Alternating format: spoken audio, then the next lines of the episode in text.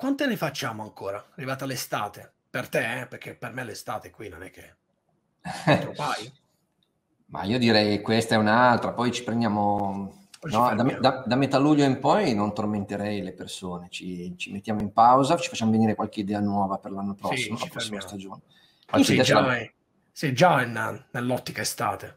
Mi trovi estivo? Ti vedo estivo e un po' alieno, più alieno del solito. Più alieno del solito. Perché ci potete anche vedere, eh? Se siete in podcast non potete vederlo, se siete su YouTube potete vedere l'alieno gentile nei vesti dell'alieno gentile, magari dopo la sigla. Vai.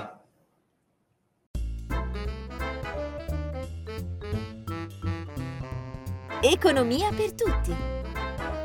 Conversazioni inclinate tra Milano e Manchester con Massimo Labbate e l'alieno gentile. Ok, se non ve ne frega niente di come appare alieno gentile in video, continuate col podcast. Però oggi è proprio alieno e alieno. Altre volte un po' meno. Questa volta. Allora, altre due puntate. Siamo arrivati con questa, siamo alla 36esima e poi ci fermeremo alla 37esima. Abbiamo fatto un bel viaggio insieme e poi ci fermiamo per l'estate e ci facciamo venire qualche altra idea. Sì, qualche idea forse ce l'abbiamo anche già, no? Per la stagione prossima. Vero? Sì. Ci fermiamo, ne parliamo. Non facciamo spoiler, dai. Assolutamente. Poi se avete qualche idea anche voi, fatecelo sapere, commenti, tweet, se volete sapere qualcosa in più. Adesso l'alieno è meno alieno, si è tolto gli occhiali, prima sembrava Matrix. Allora, di che parliamo oggi? Non so, c'è qualcosa che ti ha incuriosito, qualcosa di cui vuoi parlare? Sì, ho visto una notizia... dalle mie parti qui sul Financial Times che parlava di cryptocurrency, una roba su cui io continuo ancora a capirne poco, ma probabilmente perché mi interessa, non lo so, sarà perché i soldi sono proprio forse l'ultima cosa che materialmente, sebbene qui non si usano più. Sì, c'è questa storia di questa azienda inglese che è stata bloccata sul mercato, però adesso magari me lo spieghi un po' tu meglio. Sono stati bloccati dei pagamenti perché qui ci sono delle norme, e tu che sei un affezionato di regolamentazione ma sono d'accordo con te, cioè sei uno di quelli che pensa che comunque i mercati vadano regolati, giusto? Non possono essere... Ma io qualche giorno fa ho twittato che siccome non mi piace che il mercato sia controllato nel senso di monopolizzato, mi piace che sia controllato, nel senso che sia vigilato. Perché poi c'è sempre questa roba qua, è vero sì, libero mercato, ma è anche vero che un'azienda fa interessi suoi e quindi cerca sempre comunque di diventare monopolista. Mi sembra una cosa abbastanza ovvia, abbastanza umana, no? Sì, ma infatti anche... poter allargarsi sempre di più. Anche fuori dal settore finanziario, la libertà sta nel rispetto delle regole. Certo. Cioè la libertà non è la giungla, ognuno fa come gli pare.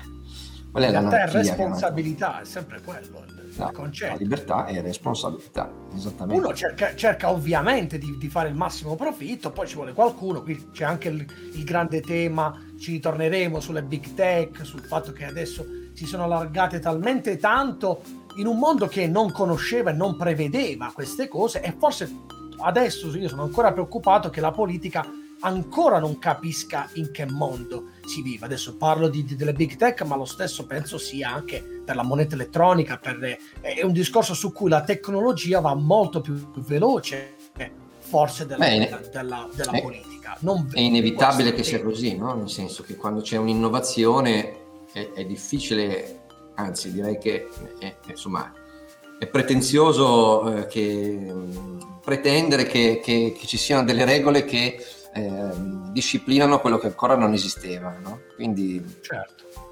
Adesso diventa tutto un po' più maturo, e quindi anche sulla moneta. Che cosa succede? Cosa ne trai da questo tipo di notizie? Perché proprio in Inghilterra? Cosa è accaduto secondo te? No, credo che tu ti riferisca al caso di Binance, no? Yes, questa piattaforma che consente di comprare, vendere e scambiare criptovalute. e che è stata, diciamo, bloccata nell'attività di liquidazione verso i clienti che vendevano criptovalute per poi incassare materialmente sterline. È un bel promemoria, francamente, del fatto che questi strumenti, siccome non sono ben regolati, in alcuni casi non lo sono per niente, ti danno l'illusione di poterti muovere al di fuori del contesto delle regole. Oggi magari potremmo parlare proprio di un po' questa roba qua. Scusa, delle regole? Sì, delle regole e anche dello scenario prospettico, no? Di quelle che sono, perché abbiamo in una prospettiva relativamente vicina l'arrivo anche delle monete digitali ufficiali, no? Quelle emesse dalle banche centrali. È una competizione interessante perché hanno target di utilizzatori diversi, hanno proprio delle identità diverse, delle nature diverse, insomma può darsi che vadano veramente l'una in concorrenza con le altre, ma anche in reciproca collaborazione.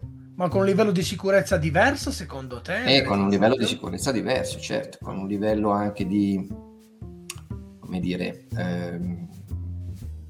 a seconda di quale tipo di moneta utilizzi, scegli anche di aggregarti a un certo tipo di gruppo di utilizzatori. Anche questo è interessante, secondo me. Comunque, stavamo dicendo che è un bel promemoria, perché spesso qualcuno può pensare che utilizzare le cripto consenta di fare sostanzialmente dell'arbitraggio di regulation, no? Cioè di sfruttare un vantaggio di muoversi in un ambiente poco regolato, e invece poi scopri che o hai questi promemoria sul fatto che il regolatore ha possibilità di intervenire e di limitare la tua operatività anche se ti stai muovendo al di fuori delle regole, no? Ti stai muovendo al di fuori delle regole, o meglio, ti stai muovendo all'interno di un mondo non contemplato dalle regole, quindi non è che tu stia facendo qualcosa fuori dalle regole, ma hai scelto un ambito non regolato, più corretto. Quindi ci potrebbe essere un futuro con più monete, una moneta per acquistare X, una moneta per acquistare Y, a seconda di ecosistemi diversi. Ma immaginavo allora, la moneta che voleva fare Facebook, che non se ne è parlata più adesso. Bravo, questa è anche una cosa interessante, no? Facebook voleva fare uno stable coin praticamente, cioè una moneta digitale legata a titoli di Stato americani di breve termine, quindi con un valore molto meno volatile rispetto a quello del Bitcoin, per esempio, che è la più famosa delle criptomonete e che non è nemmeno la più volatile delle criptomonete. Uno stable coin che potesse avere la funzione di moneta dentro il mondo di Facebook per comprare magari gli annunci pubblicitari o forse in futuro anche fare proprio e-commerce, no? O il market interno, con cui il market dell'usato, quello locale. Ecco, bravo, per esempio il market interno esiste dentro Facebook, si potrebbe... Stablecoin che cosa significa? Una moneta stabile? Sì, una moneta che ha un sottostante, in questo caso per esempio appunto erano titoli di Stato americani, no? Quindi in pratica Facebook, l'idea era raccolgo del denaro, lo utilizzo per comprare una certa quantità di titoli di Stato e questi fanno da, come dire,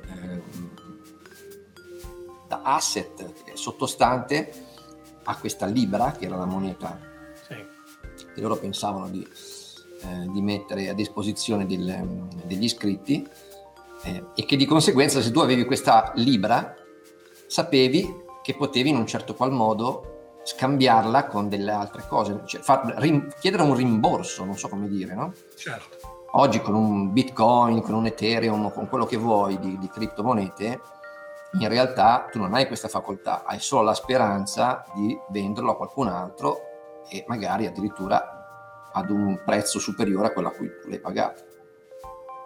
Questo è l'unico modo che hai di monetizzare un Bitcoin, non c'è un sottostante, no? Non ha un valore intrinseco, invece uno stablecoin ha un valore intrinseco perché ha un sottostante. Naturalmente ti devi fidare della controparte che ti dice che ha messo quel sottostante. Ma una volta che metto che ho questa moneta, posso tornare indietro? Cioè a un certo punto posso, come faccio al casino, andare a ritirare i soldi al posto delle fish? Bravo, bel esempio. Lo stablecoin è come se fosse una fish, quindi è rappresentativo di un valore. Se sulla fish c'è scritto $5, tu vai alla cassa e ti fai dare $5 veri. Quindi sono soldi, tra virgolette, veri. Quella è soltanto una rappresentazione, come i soldi... Sì, ni. Ok, beh, perché comunque al casino sono assolutamente soldi veri, quello è soltanto un modo pratico per avere soldi in maniera diversa. Appena esci dal casino e vai al bar di fronte, non ce la fai a spendere le fish.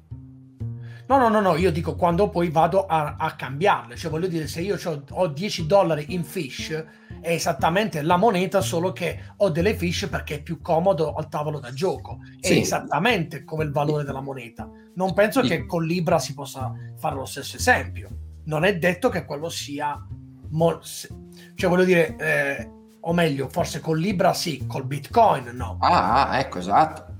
Con Libra sì, perché quelli sono soldi. Col Bitcoin no, io col Bitcoin e posso tornare indietro col Bitcoin o X Bitcoin, vabbè, adesso non voglio giocare più questo gioco, rivoglio i soldi.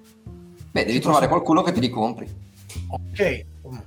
Ok. Se qualcuno ti compra quei Bitcoin, oggi non è un grosso problema, il mercato dei Bitcoin è liquido, scambia, eccetera. Questo non significa che lo sarà per sempre. Certo. Però insomma, se tu trovi qualcuno che ti compra questi Bitcoin, è un po' come avere un quadro. Certo. Lo puoi vendere e incassi, magari anche incassi di più di quello che hai pagato per comprarlo, magari di meno, chi lo sa. Non è che però quel quadro abbia un valore intrinseco, un quadro è una tela con del colore sopra, no? In realtà un po' tutto, voglio dire.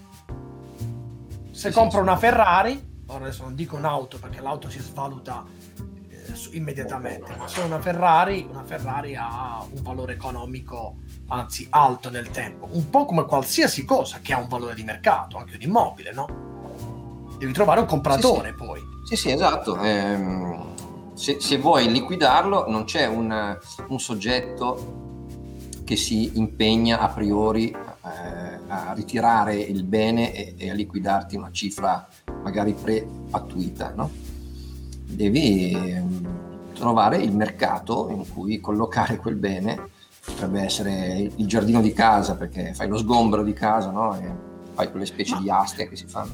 Tutta questa comodità nell'avere una moneta diversa. Immagino Facebook, voglio dire. Facebook perché ti va a proporre un discorso del genere? Perché non andare con i soldi direttamente? Come si fa adesso un po' con tutto? Io vado nel pub, adesso in Inghilterra, e c'è l'usanza, non esiste più il menu QR code, scarichi il menu, pago con Apple Pay, non si vedono proprio più i soldi.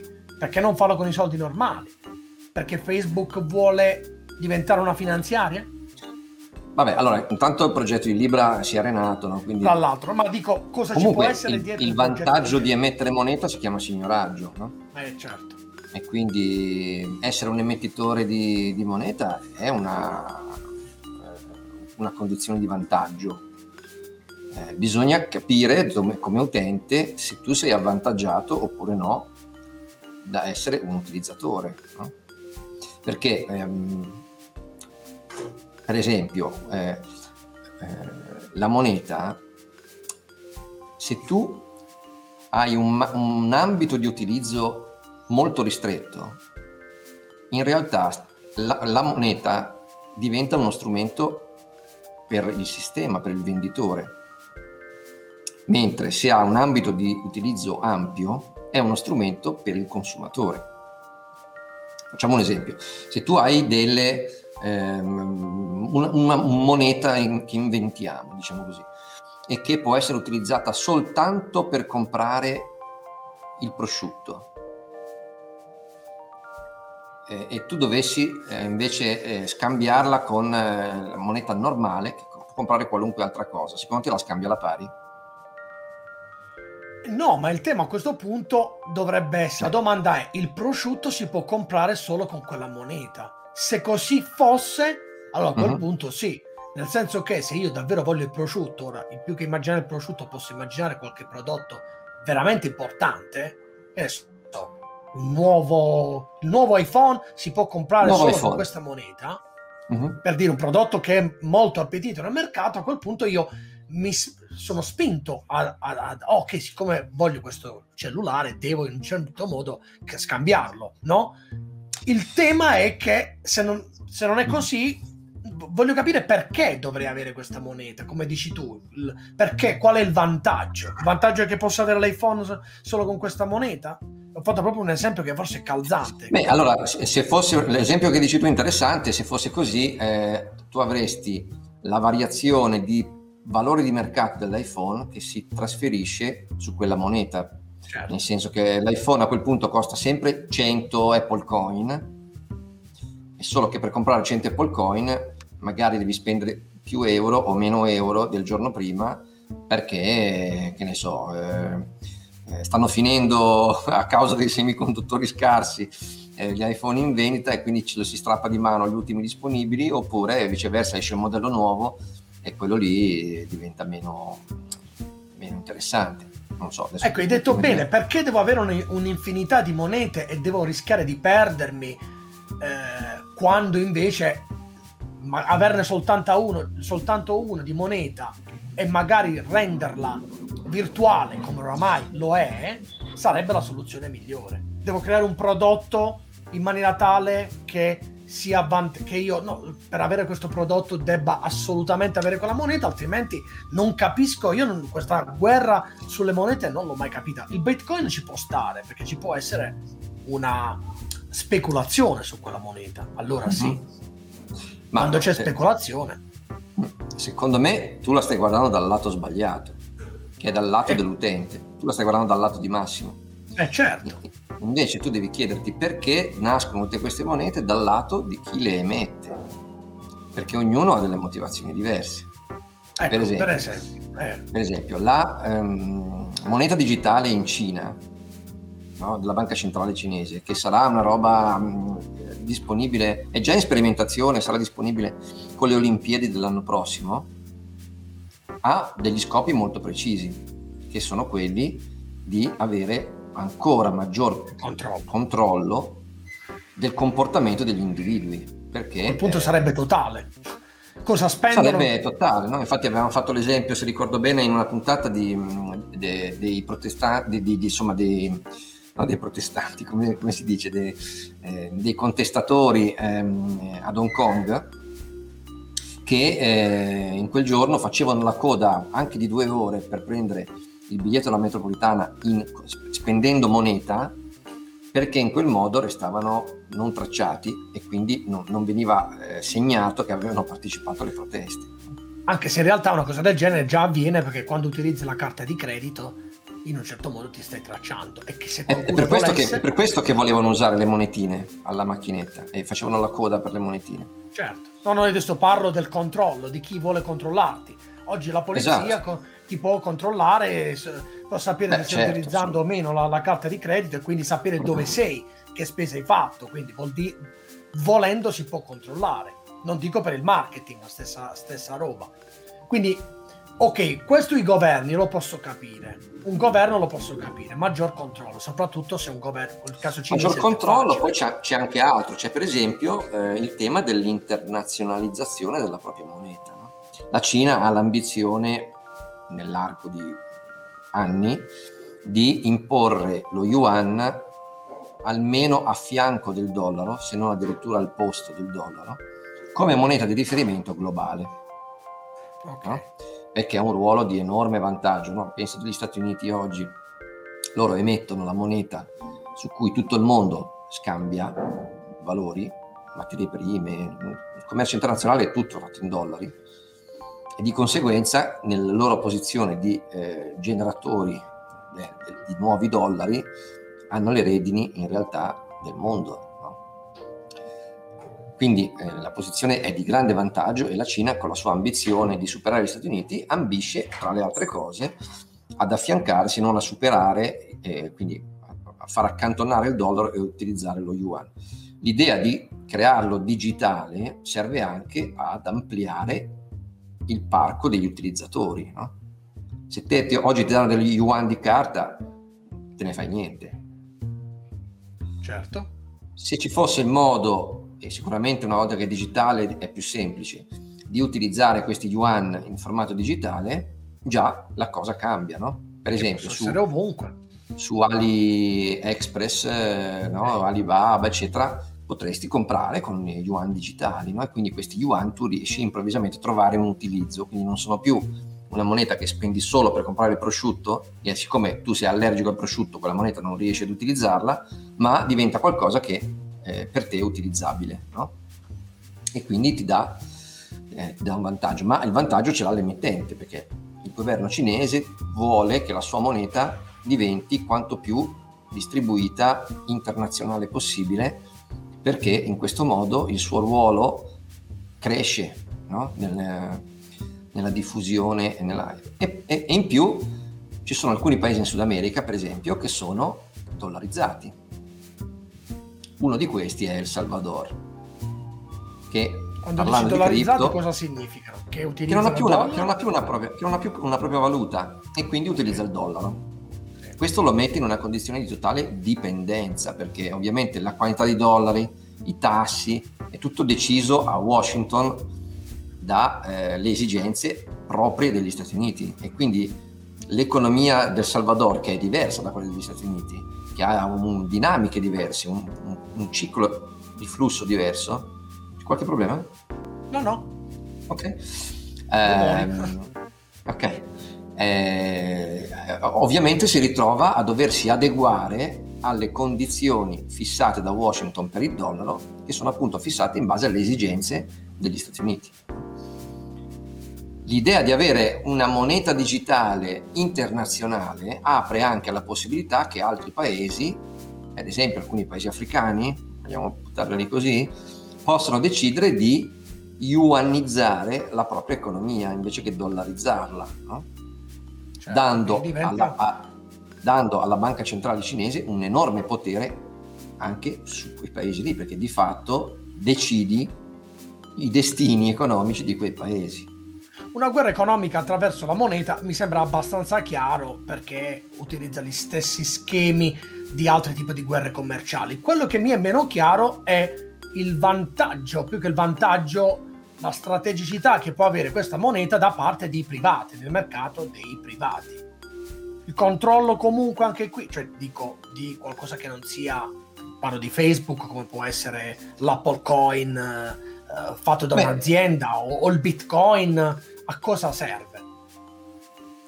Bitcoin a cosa serve è una domanda che ancora secondo me non ha risposta, insomma.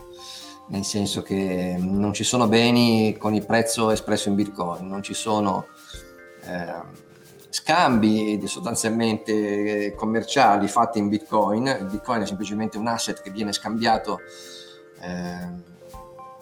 da investitori, da speculatori, e di conseguenza ciascuno penso lo compri sperando di venderlo a qualcun altro ad un prezzo più alto.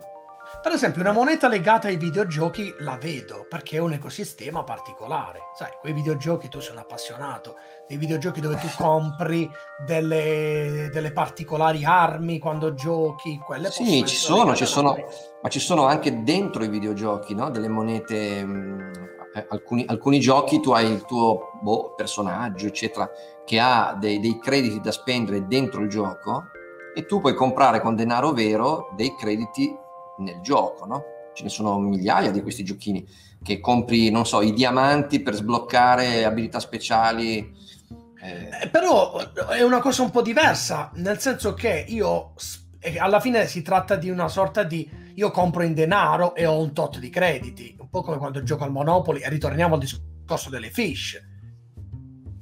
Cioè io posso comprare con 10 euro 50 crediti, con quelle, quindi in buona sostanza non è una vera e propria moneta, ma non è altro che un gioco in cui a un tot di denaro c'è un tot di crediti. Ritengo che la moneta sia un discorso un po' diverso, o sbaglio? Sì, cioè, ma però attenzione, però dentro il gioco tu puoi guadagnare diamantini sbloccando delle missioni. C'è anche un guadagno, quindi il produttore di software, no? si prende la facoltà di erogare dei diamantini che tu puoi comprare con denaro vero oppure dedicando tempo al gioco, no? Giusto. È più complesso. Poi dopo il produttore del gioco decide come valorizzare questa cosa che tu utente sei disposto a spendere del tempo sul gioco, perché potrebbe significare che lui ha dello spazio da vendere, perché c'è dei dati sull'attenzione dentro il gioco, del tempo speso per utente, c'è la possibilità di allargare la base di utilizzatori, perché regali dei diamantini a chi si iscrive e partecipa alla missione tale, non lo so, adesso sto inventando, no? Però secondo me il vero grande tema in questo momento è che abbiamo da una parte la prospettiva di monete digitali ufficiali emesse dalle banche centrali in tempi diversi, in modi diversi, con urgenze diverse, con obiettivi secondo me anche diversi, perché alla BCE di monitorare i singoli secondo me non è che gli interessi molto, lo fanno con altri scopi, che è quello ad esempio di entrare in competizione con i bitcoin prima che queste criptomonete prendano tra virgolette troppo piede, e dall'altra quindi ci sono queste monete digitali ufficiali, e poi dall'altra ci sono le monete digitali antisistema, no? Che sono le cripto, che ti dicono utilizza queste perché siamo decentralizzate, quindi non rispondiamo ad un ente che poi decide di stampare più moneta o di avere una politica monetaria inflazionista o deflazionista, quello che vuoi, ma la moneta è una qualità prestabilita, rigida, è di tutti e di nessuno, e quindi risponde a un protocollo, e le banche non la possono manipolare, no? Poi questa roba ha tutta una serie di problematiche. Per esempio, il fatto di essere decentralizzata comporta che ci serve una blockchain distribuita che la fa funzionare. La blockchain distribuita, per funzionare correttamente e non essere attaccabile, prevede un livello di complessità degli algoritmi crescente nel tempo. Siccome la complessità degli algoritmi è crescente nel tempo e il registro si allunga in continuazione, la blockchain, il consumo di energia ogni giorno aumenta. Infatti, insomma, abbiamo sentito tutti, no, che ci sono queste polemiche recenti sul fatto che Bitcoin inquina, nel senso che per far funzionare la blockchain è necessaria una potenza di calcolo continuamente crescente e quindi diventa energivoro. Una moneta digitale invece centralizzata, gestita per esempio dalla BCE, non ha bisogno che il livello di complessità sia crescente, eccetera eccetera. Perché? Perché non è una cosa distribuita dove la maggioranza degli utenti decide che cosa è vero, è lei che decide che cosa è vero, no? E quindi andrebbe avanti a calcolare le cose come le calcola oggi, a tenere aggiornati i registri come fa oggi. Semplicemente ti dà uno strumento che non è più la banconota, ma è un credito digitale che puoi scambiare facilmente con il telefono, no? Quindi è come se in effetti la BCE ti desse le fish che dicevi tu del casino, che però sono delle fish speciali perché le puoi usare dovunque. Quindi, molto, molto comode, molto ufficiali, molto concrete, se vuoi, nel loro essere digitali, no? Invece Bitcoin o una criptomoneta ha da una parte la garanzia, tra virgolette, di operare fuori dal sistema e quindi di non dover rispondere alle regole stabilite, e infatti purtroppo è molto utilizzato per i ricatti, no? Se un hacker ti entra nel computer e ti chiede un riscatto per liberarlo, il riscatto lo chiede in Bitcoin, sicuro, certo. E lì magari vengono utilizzati tanto. La sensazione è che la tecnologia che in teoria nasce sempre per migliorare le nostre vite ci complicherà ancora una volta la vita. Tutte queste monete, la gente che magari non si fida, a meno che la moneta digitale non diventi una, mi immagino un momento di complessità, di confusione, perché poi ognuno vorrà spingere su una moneta, o sbaglio?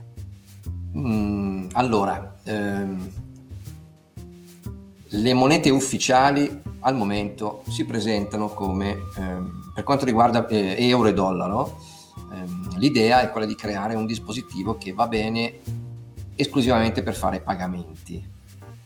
Ok. Questa storia mi ricorda francamente un po' un mio amico che con una ragazza una sera concordano di avere un rapporto non protetto, e poi si è arrabbiato del fatto che lei è rimasta incinta e dice ma non eravamo d'accordo per questo, eravamo d'accordo per avere un rapporto non protetto. Il discorso è un po' uguale, cioè la banca centrale dice no, ma questo sarà uno strumento che serve solo per i pagamenti, no? Come se tutto questo non avesse, come dire, quasi delle automatiche conseguenze possibili dopo. Qual è l'automatica conseguenza possibile? È che se questa roba funziona ed è comoda, no? Noi risparmiatori, contribuenti, invece che depositare in banca, depositeremo presso la banca centrale, che è anche più sicuro se vuoi, no? Ma se depositeremo verso la banca centrale, le banche normali, nella loro funzione di raccogliere risparmi ed erogare credito, come faranno a fare il loro lavoro? O il loro lavoro lo farà la banca centrale? Non credo. La banca centrale non è che può mettersi a fare i prestiti alle imprese valutando opportunità e rischi e condizioni, è un lavoro da banca commerciale, no? Mi piace finire qua, mi piace finire con l'interrogativo, perché noi non diamo risposte, noi solleviamo domande. Solleviamo domande, vabbè, cerchiamo di dare qualche strumento. Qualche strumento, perché poi qui effettivamente le risposte sono difficili da dare, perché sono in continua evoluzione. Abbiamo finito la penultima puntata, vi ricordiamo che stiamo facendo questo esperimento nato da un problema di software, sia in podcast che in video. Ci trovate sul canale L'Economia per Tutti su YouTube, oltre ai consueti canali di podcast, e ci sentiamo la prossima settimana da Manchester e da Milano con l'ultima puntata della prima stagione di Economia. Della prima stagione, diciamo. Della prima S01, della prima stagione di Economia per Tutti, e poi torneremo a settembre con magari novità e anche riposati dopo questa estate. Qualche idea più fresca, anche se temo che di queste storie di cripto e di digital currency torneremo a parlare ancora. Eh sì, infatti. Da Manchester è tutto. Ciao. Anche da Milano. Alla prossima. Ciao, ciao a tutti. Ciao. Ciao. Economia per tutti. Conversazioni inclinate tra Milano e Manchester con Massimo Labbate e l'alieno Gentile.